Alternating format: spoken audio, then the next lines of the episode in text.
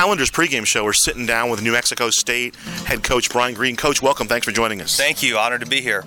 All right, part of the reason we, we jumped on with you, you're a Temecula guy, Yeah. Temecula Valley alum, as well as RCC. So take me through the journey. How does an Inland Empire guy end up in Las Cruces, New Mexico? Well, it started uh, when I was after Riverside Community College. I went to Chapman University, and uh, and our program went from Division One to Division Three in the middle of my junior year. So uh, that took me to a couple of opportunities, and, and one of them ended up being uh, the place that I bunkered down for my senior year, which was New Mexico State. Graduated from there. New Mexico State was a Big West school at the time, and watched them in basketball, and you know have a chance obviously to compete against Big West teams, which is a tremendous baseball conference. So ended up in Las Cruces, met my wife, uh, had a wonderful experience as a player and graduate there, and so to come back and be the head coach of my alum is uh, it's been an awesome experience. You know, you've worked for a couple of interesting guys. I know you worked for John Savage for a year, and you're an assistant at Kentucky for a year.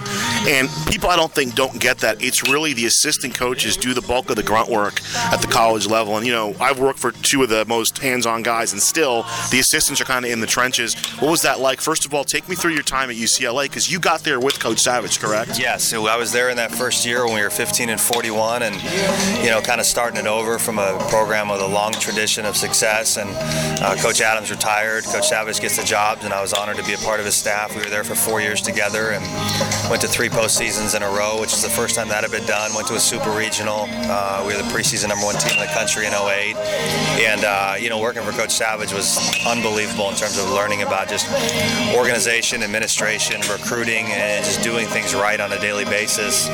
Was there for four years, and then uh, had an opportunity to go to the SEC with Gary Henderson, who is also a Riverside Community College coach, and that was our connection playing for him at Chapman. And it's been six years uh, in the SEC with Coach Henderson. So those are the last 10 years before New Mexico State, and they were uh, between the Pac-10, now the Pac-12, and the SEC. Unbelievable experiences. Yeah, I've talked to a number of people about this. I talked to Coach Purcell about it. I talked to Coach Vanderhook at Fullerton.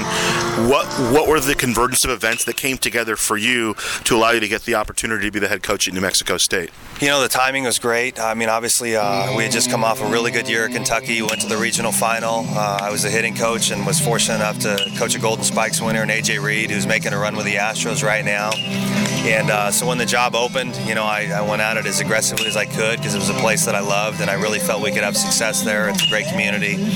So, yeah, I think the timing was right. I, I was really, you know, at a spot where I really wanted to do it and, uh, and gave everything I had to get the opportunity for the job. And, uh, and when it went down, I, I did a lot of crying and a lot of celebrating. So so AJ Reed, when you guys are together, he's oh, he always is paying for the steak, right? Always paying for the steak. Uh, He he takes care of us, you know. In fact, he came out to New Mexico last year during Alumni Weekend just to, to visit, and uh, you know, we, we still share a lot of ideas about hitting, what he's learning in professional baseball, and uh, same thing with Crawford at UCLA. He gives me a lot of, of infield stuff that he learns in the big leagues, and uh, and I just turn those things and share them right around with our players. Now you've been a mentor for AJ and for Brandon. Um, you've talked to me about two of your mentors. We talked off the mic. Um, you played for Dennis Rogers, and uh, you mentioned Coach Rogers again. He obviously had an immense influence on you. What can you say about Coach Rogers and how he's helped you in your journey? we had a chance to practice at RCC when we came here after our trip to Tucson, and we bust out here to Riverside and went over to Riverside and practiced. And walking in there as the head coach at New Mexico State, um, and knowing what that program did for me and my life and my family, and what Coach Rogers did, one of the most absolute biggest influences on my coaching career and my personal life. Dennis is a guy who just preaches the very simple things of doing things right, being accountable, uh, caring about your teammates, your coaches, and your players. And, and he taught us a system of how to play the game right on a daily basis. And I think it's 798 wins at the junior college level with, with five rings. He's one of the most influential people in my life.